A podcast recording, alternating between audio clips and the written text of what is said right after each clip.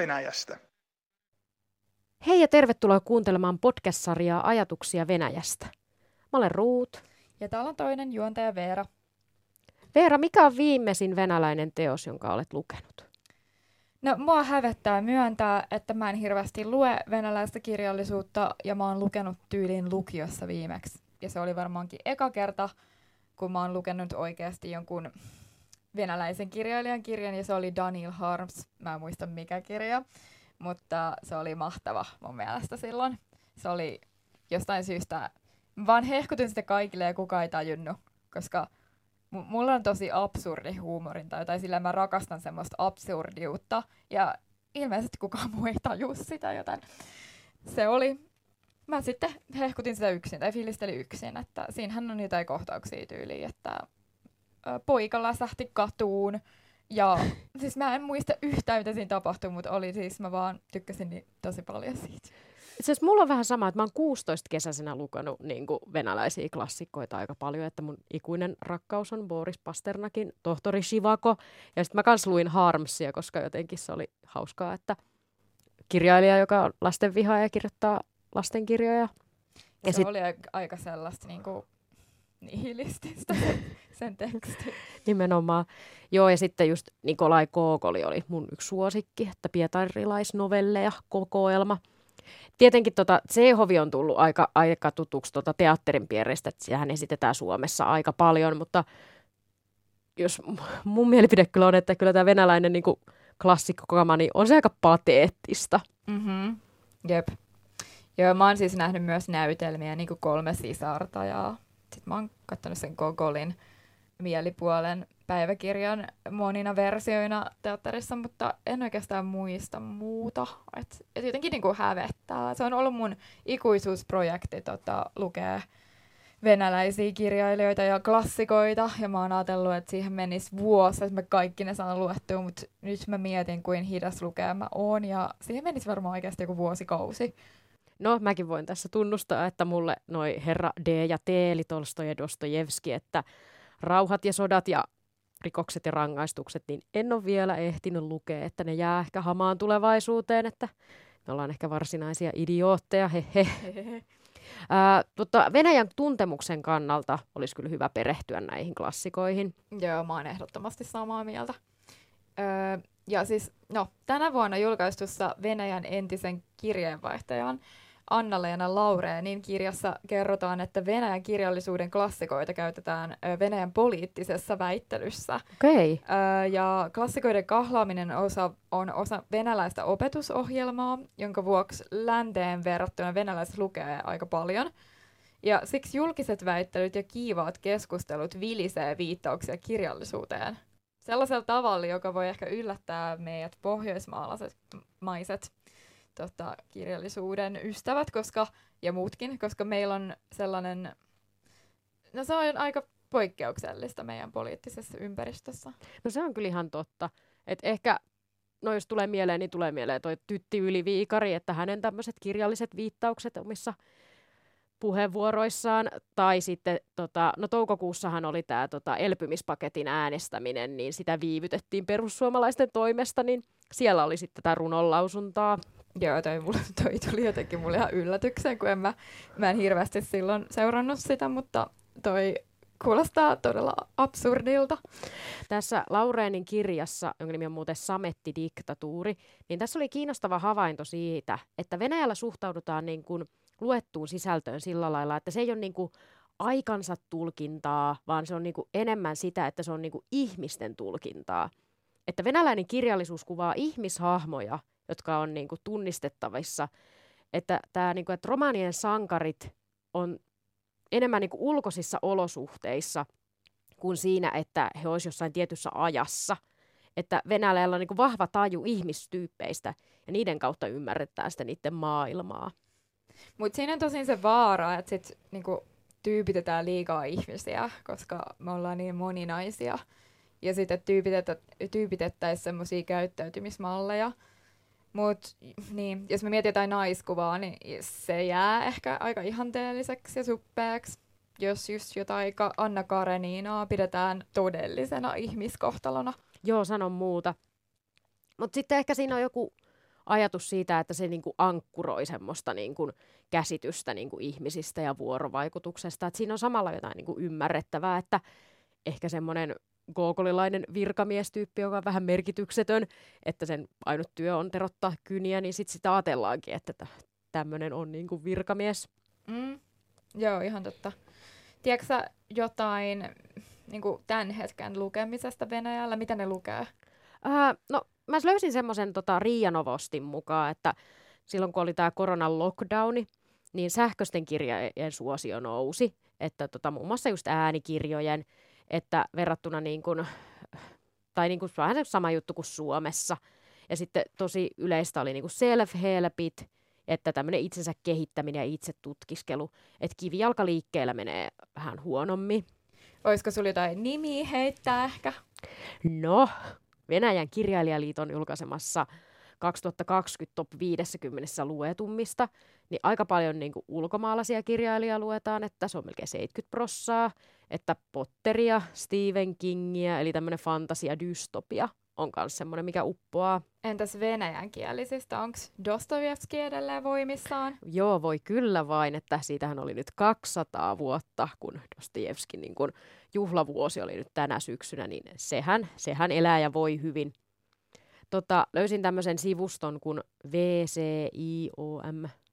vciom.ru, ja siellä oli tämmöinen kysely, niin tota, siellä kerrottiin, että just tämä klassikokirjallisuus, niin sitä lukee noin 26 prosenttia, ja sitten erityisesti korkeakoulutetut, niin he lukee mitä todennäköisemmin klassikoita. Et siinä oli jopa 36 prosentin nousu. Joo, ja sit, siis toi VCIOM on semmoinen tunnettu ää, aika vanhakin venäläinen mielipidetutkimuslafka. No niin, hyvä. Öö, mulla on tässä tämmöinen pieni lista kuuluisista tämänhetkisistä venäläisistä kirjailijoista, ja mä en tiedä, että öö, tietääkö kuuntelijat yhtäkään näistä, mutta katsotaan, tehdään testi. Eli tällaiset kuin Darja Dontsova, Aleksandra Marinia, Tatjana Poljakova, Tatjana Ustinova, Erik Maria Rema, öö, Aleksandra Poljar, Poljarni, Sergei Lukajenko ja Natalia Klutsarjova.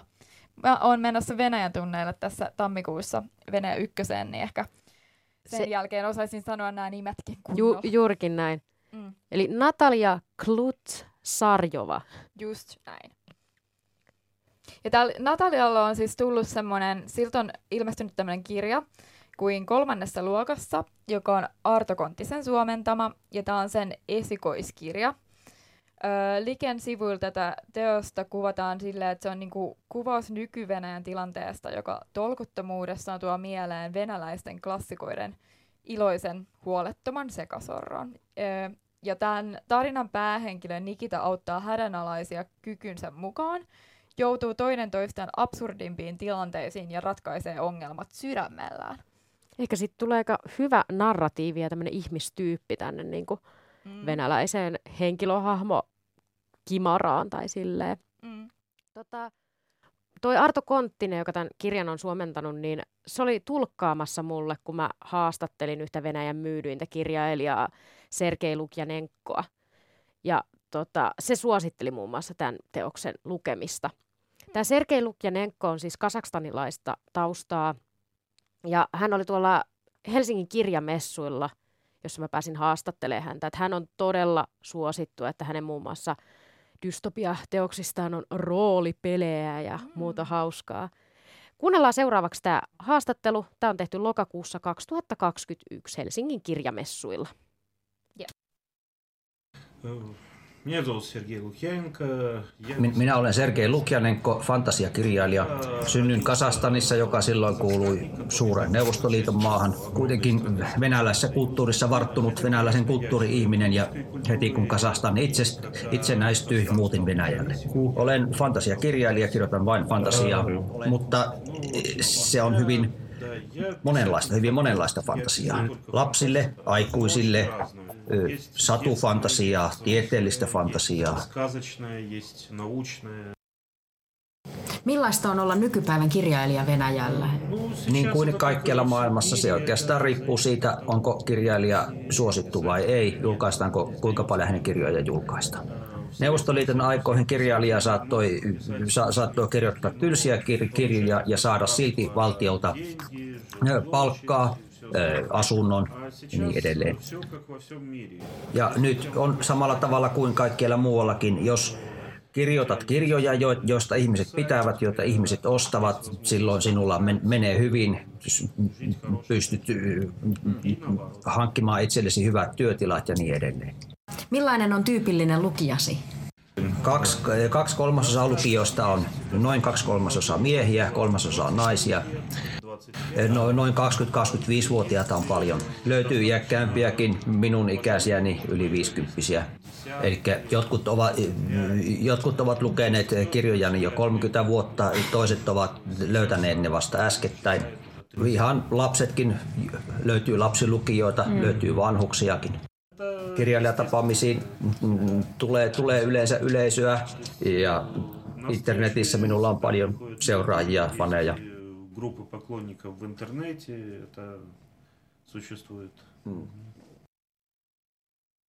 Lukevatko venäläiset kirjoja?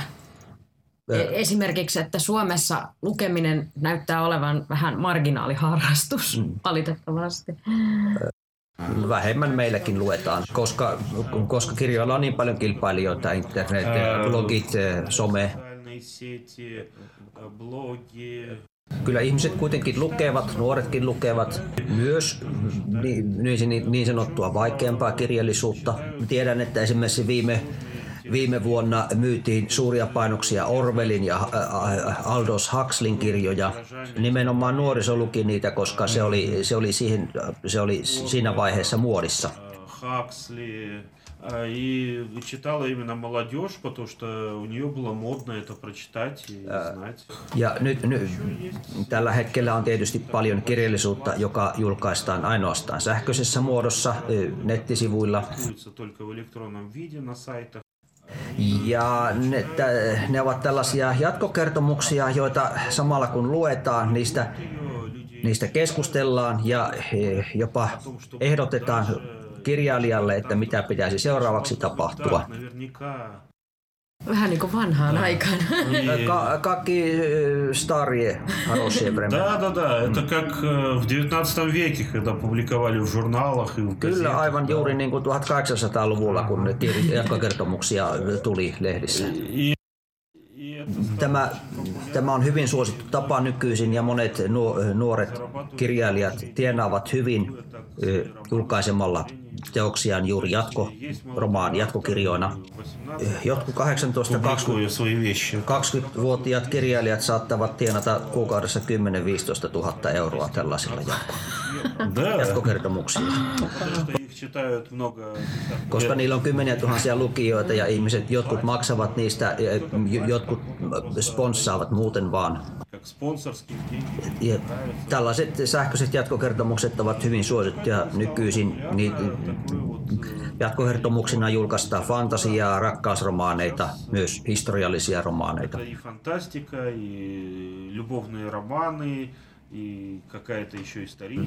Nämä kirjailijat eivät, eivät edes aio julkaista kirjojaan perinteisessä muodossa. Onko, luetaanko Venäjällä äänikirjoja tai kuunnellaanko? Kyllä monet kuuntelevat. Vanhemmat ihmiset, jotka eivät oikein enää näe lukea. Monet, monet kuljettajat, autonkuljettajat esimerkiksi Mm. Niitä julkaistaan ihan e, julkaistavina äänikirjoina ja sitten on myös sellaista, että joku, joku saattaa ottaa kirjan, josta tykkää ja lukee sen ja laittaa nettiin. Ja se on tietysti vaikea, siis ei, ei oikein tiedä miten sellaiseen pitäisi suhtautua, koska siinähän rikotaan tekijäoikeuksia, mutta toisaalta ihminen on tehnyt tämän puhtaasta rakkaudesta siihen kirjaan kirjoitit yhden partion toisen kanssa. Onko tämä tyypillistä tällainen niin sanotusti sosiaalinen kirjallisuus, että kirjailijoita onkin kaksi?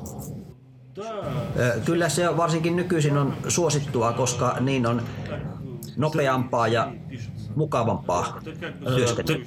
Mm, eli, niin, se todellakin käy siinä, siinä ei tarvitse kadehtia toista, kun tehdään, tehdään yhdessä työtä ja sekä no, nopeammin. Siinä täytyy olla kuitenkin hyvissä väleissä toisen kanssa, koska se on hyvin intiimi prosessi. Ja,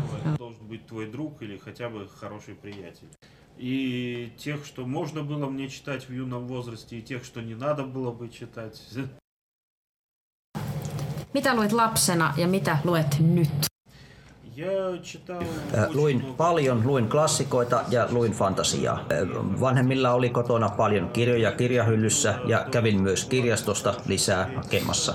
Luin venäläisiä kirjoja, ulkomaisia kirjoja. Myös luin oma, omalle ikävaiheelleni sopivaa kirjallisuutta sekä myös sellaista, mitä en olisi saanut. Kaikki mitä eteen sattui, niin luin. Tällä hetkellä luen enimmäkseen fantasiakirjallisuutta. Ну, еще, наверное, детективы. Ja salapoliisiromaania. Tärkeimpiä venäläisiä kirjailijoita ja ulkomaisia, luultavasti jopa enemmän ulkomaisia. Se on myös ammatillinen asia. Minun täytyy tietää, mitä muut kirjoittavat ja mitä keinoja he käyttävät какие приемы используются. Onko teosta, joka mielestäsi kaikkien pitäisi lukea? no их очень много. No, on paljon, paljonkin. No, ainakin kaikkien ihmisen pitäisi lukea ensin aapiskirja, että on Прочитать Tietysti on paljon kirjoja, joita ihmisten pitää, joita kaikkien pitäisi tietää. Да, надо знать Библию. Даже если человек не верит в Бога, но это очень много дает для понимания культуры. Raamattu pitäisi olla jotenkin hallussa, vaikka ihminen ei uskoisikaan Jumalaan, mutta siinä, mutta siinä on niin paljon kulttuurisia merkityksiä. Pitäisi tietää klassikkokirjailijoita, jotka ovat teoksillaan olleet luomassa eurooppalaista kirjallisuutta. Dickens, Dickens Stendhal, Ste- Stendhal, Steinbeck, ja. Steinbeck, mm. Чехов. Mm. Ну, то есть есть много, десятки авторов, on paljon kirjailijoita, jo, joilta pitäisi lukea edes hiukan, koska he ovat luonneet perustan länsimaiselle kirjallisuudelle. Mm-hmm. En pysty sanomaan yhtä kirjaa, mutta, voisin, mutta 50 tai 100 kirjan luettelon voisi, voisi kyllä tehdä, että siinä on kirjoja, jotka pitäisi lukea, että ymmärtäisi kirjallisuudesta. Entäs oma? Mikä kirja pitää sulta lukea? А как, какую книгу надо, если Лукьяненко надо читать? Ну, я бы сказал, например, книжку «Спектр». Esimerkiksi semmoinen kuin Spektri. Kiitos. Spasiba большое.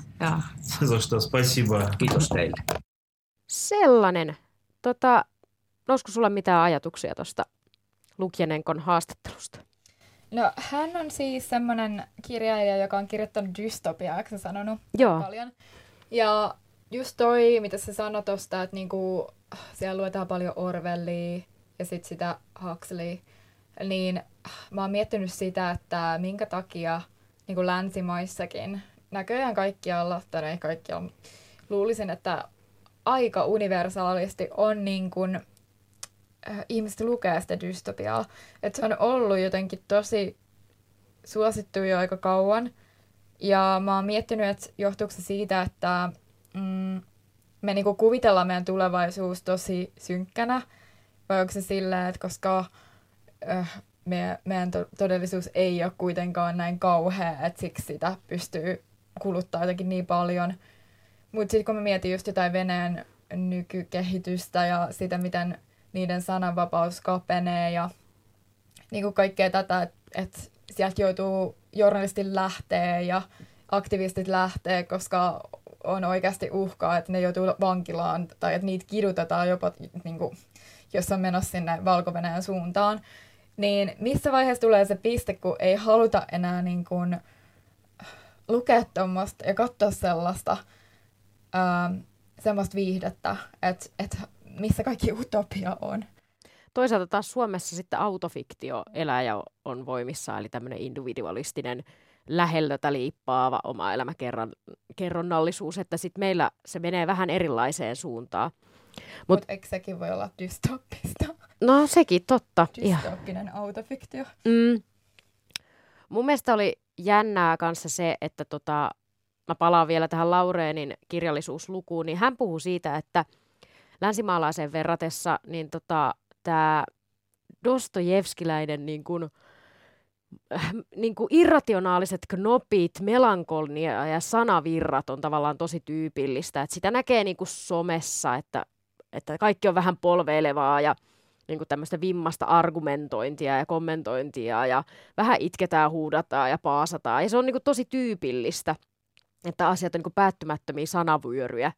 Että tota, Mit... Kuulostaa ihan siltä tavalta, millä mä kirjoitan tai puhun. Ihan totta, että sä saat tästä kiinni. Hauskaa. Ja kyllä mä oon siis, just jos mä pystyn, äh, joskus äh, on kääntänyt silleen jotain Facebook-postauksia, joita mä oon halunnut mm, ymmärtää, ja ne on siis venäjäksi kirjoitettu alun perin, niin siitä huomaa, vaikka sen, siis se onkin joku Google, joka sen kääntää, joka ei niin kuin, läheskään aina tajuu mitään, niin äm, jotenkin silti ehkä siitä tulee, välittyy se niiden tapa jotenkin, niin, että se on enemmän semmoista tajunnan virtaa, se miten ne kirjoittaa. Mm. Ja kysymyskin kuuluu paljon meiltäkin, jäi ton niin kuin, haastattelun pohjalta niin kuin, kääntämiseen niin kuin, niin. katoavaa kamaa. Joo, varmasti. Tosi paljon siitä kuitenkin menee sille Lost in Translation. Juurikin näin. Vielä mainitaan, että tämä Lukjanen kun kuuluisin teossarja on tämä niin kuin Yöpartio. että siitä oli muistaakseni viisi vai kuusi kirjaa ja ne on tämän Arto Konttisen suomentamia. Tota, pitemmittä puheitta, tämä oli kirjallisuusjakso Ajatuksia Venäjästä.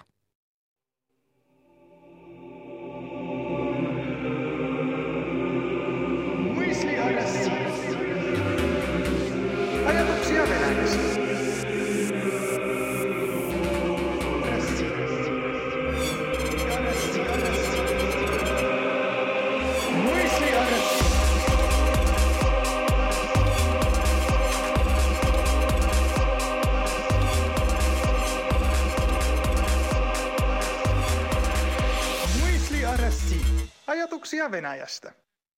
Tällä kanavalla 98,4 MHz Tampereella Radio Moreeni.